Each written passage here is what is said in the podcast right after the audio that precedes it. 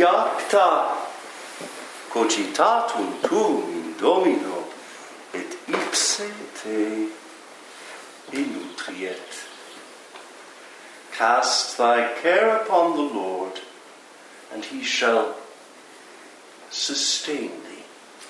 In the name of the Father, and of the Son, and of the Holy Ghost. Amen. How wonderful is the liturgical providence of God.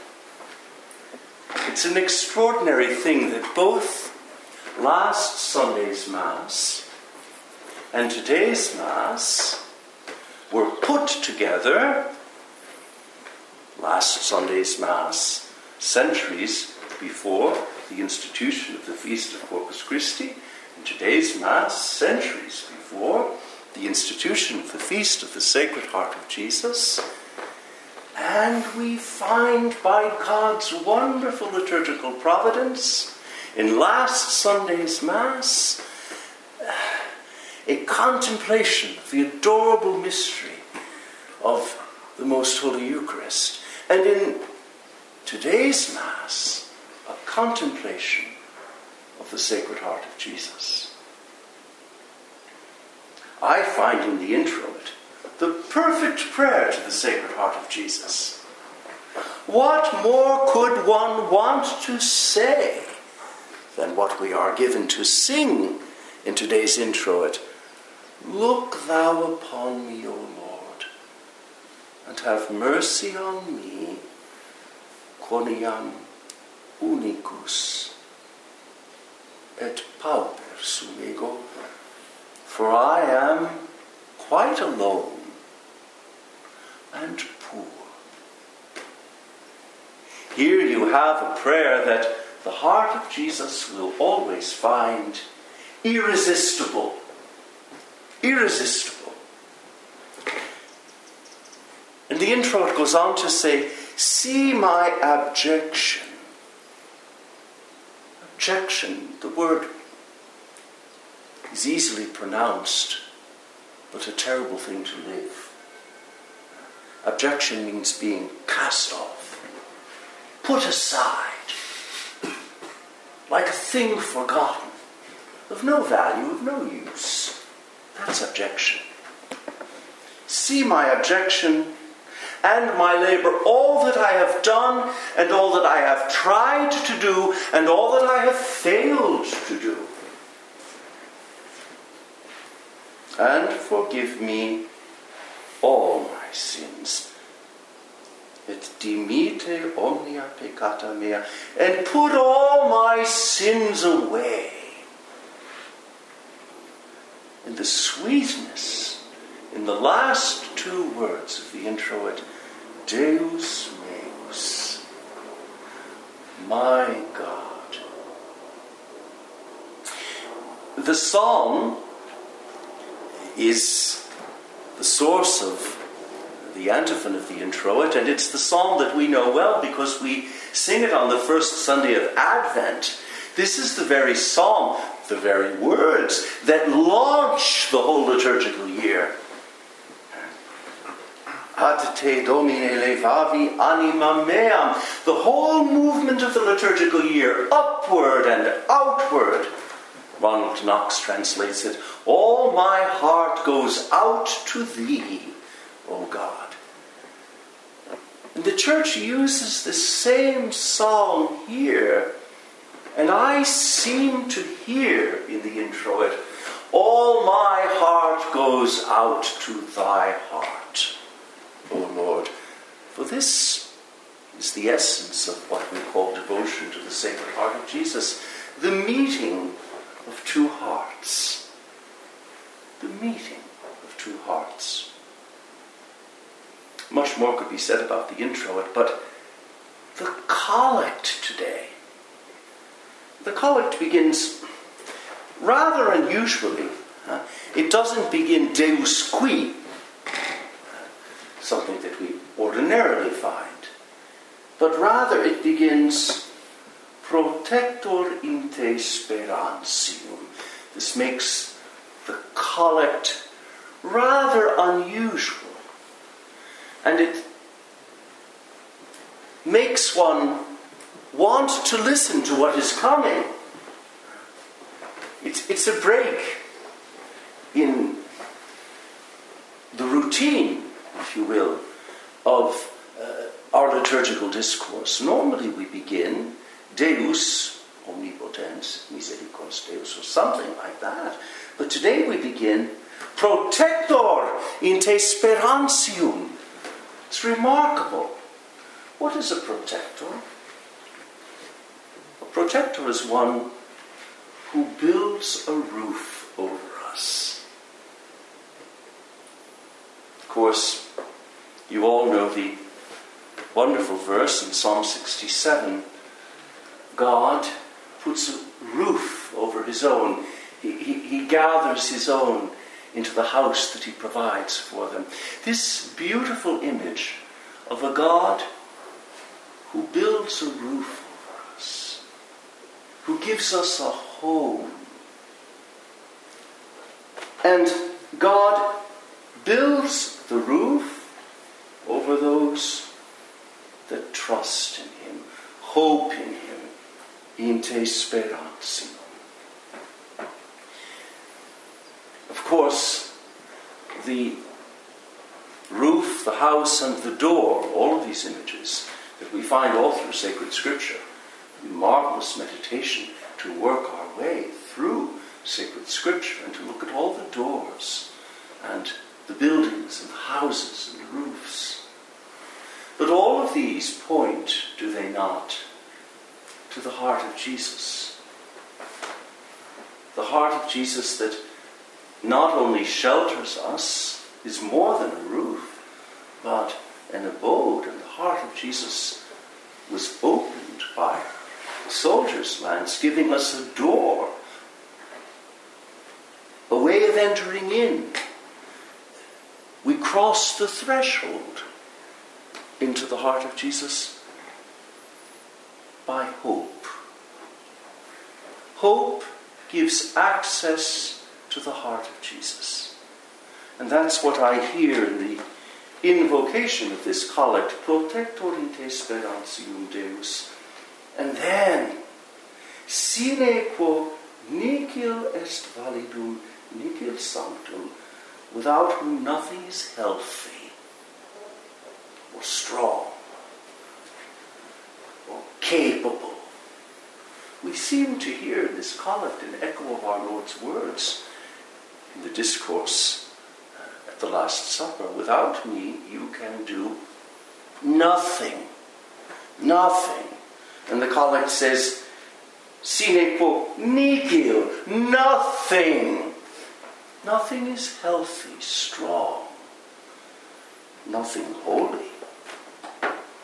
This confession, this owning of our infirmity, of our weakness, of our utter inability to sanctify ourselves, wins the favor of the heart of Jesus.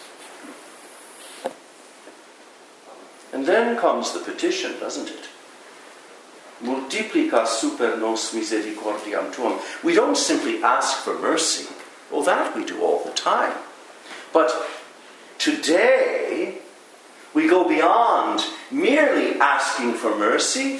We ask God to multiply His mercies upon us. What an extraordinary petition! Only the Holy Ghost inspires such bold requests in the liturgy. Multiply thy mercies upon us, pile them on that having thee for our ruler and guide, this language of the ruler and guide, of course, is taken from Psalm 22. It's the psalm of the shepherd. And in this way, the collect is related to the gospel with the imagery of the shepherd. The shepherd here of the collect, the ruler and guide, is the shepherd of the gospel. And what does the shepherd do? He guides us through passing things that are good, per bona temporalia. He guides us through these passing things that are good in such wise that we finally lose not those things which are eternal. This collect can only be understood, it seems to me, in the light of Psalm 22 and in the light of today's Gospel. St. Peter speaks in the epistle today, and this should not surprise us because already the church, uh, especially in the development of the Roman liturgy, um, the church almost circles round coming feast to prepare us. I suppose it's what modern piety calls remote preparation. Uh, but the church gives us uh, a wonderful way of doing this. The church circles round the approaching feast. And so we have an epistle from St. Peter today, whom we will celebrate with the Apostle of the Nations in just a few days. And what does St. Peter say to us today? He says, The God of all grace. What a wonderful way of naming God. The God of all grace, who hath called us unto the eternal glory in Christ Jesus. And here it comes. After you have suffered a little, will Himself, will Himself perfect you and confirm you and establish you. This, we have three verbs in sequence here uh, to perfect, to confirm, to establish. And here we have the complement of what we said in the collect, confessing that without God, nothing in us is strong, nothing in us is holy. And St. Peter says, Fear not. After you have suffered a little, he will himself perfect you. That means see you through to the end. That's the meaning of perfect. It's to see one through to the end. And confirm you. It means to stabilize you. Uh, uh, to confirm is to uh, alleviate infirmity which is the want of firmitas. Very wobbly. And so here, uh, St. Peter says, even if you're wobbly now, God will, in His mercy, make you stable, unwavering, sure footed, even, and uh, will establish you, will make you solid. This is all His doing. And the gradual picks up on the words of St. Peter in the epistle, and the gradual here is an admonition. Uh, the gradual is not addressed to God, the gradual is addressed to us. And so, cast thy care upon the Lord. And it's not addressed to us in the plural. Uh, uh, all of you, all of you, do this corporately, not at all.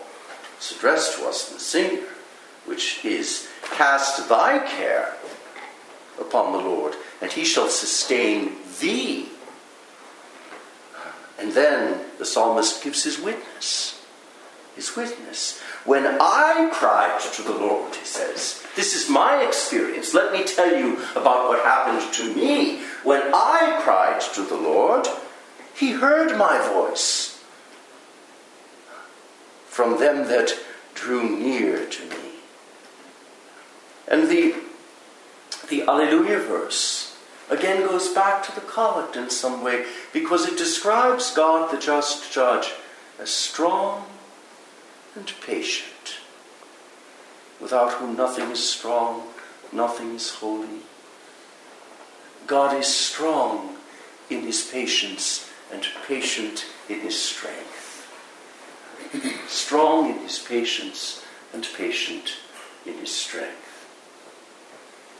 Much could be said about the gospel, Uh, it is a gospel of the Sacred Heart of Jesus and must be understood uh, in the light, in the radiance, in the glow of the Sacred Heart. If you would really understand today's gospel, you have to read it in the glow of the Sacred Heart of Jesus. But the, the important phrase, uh, St. Luke is very clever uh, in the way he introduces uh, this story. He says, At that time, the publicans and sinners drew near unto Jesus to hear him. To hear him. They are the audientes. They draw near in great humility to learn something, to hear something, to receive something.